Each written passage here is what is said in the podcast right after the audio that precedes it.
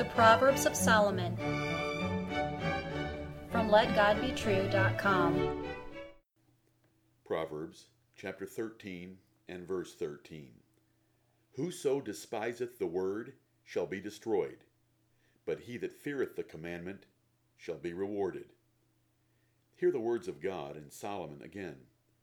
Whoso despiseth the word shall be destroyed, but he that feareth the commandment shall be rewarded. How great is the difference between being destroyed and being rewarded? How great is that difference when it is God that does both the destroying and the rewarding? The difference is enormous. But the conditions for being rewarded are clear and easy. Thank you, blessed God. This proverb is similar and typical of many other proverbs by King Solomon. He constantly reminded his son and you of the blessing for obeying God's word and the punishment for not obeying it. If you despise the Bible, you will be destroyed. If you respect and keep what the Bible says, you will be blessed. This is a fundamental axiom for your life. The God of heaven is holy and jealous. He will not forgive or overlook those who despise or reject his word. Since he is the creator of all things, including every man, woman, and child, he expects their total submission and obedience to him. His first commandment justly demands your absolute and total love for him. About 1650 years after creation, or about 4400 years ago, God drowned and suffocated the earth with a flood of water. What brought this great destruction on the earth and the human family? They had despised God's word and corrupted God's way on the earth.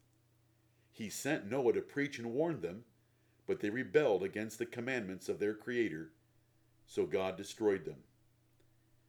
God sent another preacher to Pharaoh, king of Egypt, about 3,500 years ago. The Hebrews, worshippers of the living and true God, were slave laborers for Pharaoh. Moses brought God's request for Pharaoh to let his people go to Canaan. When Pharaoh despised the word, God ravaged the land with ten plagues and destroyed Pharaoh's army and Pharaoh in the Red Sea. The lesson of the proverb should be clear to you. King Ahab despised the word of the Lord, so God destroyed him in battle with a chance arrow. King Uzziah despised God's word that only the priests were to serve in the temple, so God destroyed him with leprosy. King Jehoiakim thought he could burn the word of God and get rid of its warnings. So God destroyed him and his family and gave him the burial of an ass. You can read about it in Jeremiah 36 and Jeremiah 22. But the proverb also promises reward to those who fear God's commandments. This fear is not servile terror, but rather eager reverence to know and do his will. Though the Lord God is very great, he will bless and reward those who humbly tremble before his word. Fearing God and keeping his commandments is the whole duty of man. Solomon concluded at the end of his book of philosophy called Ecclesiastes in the Bible.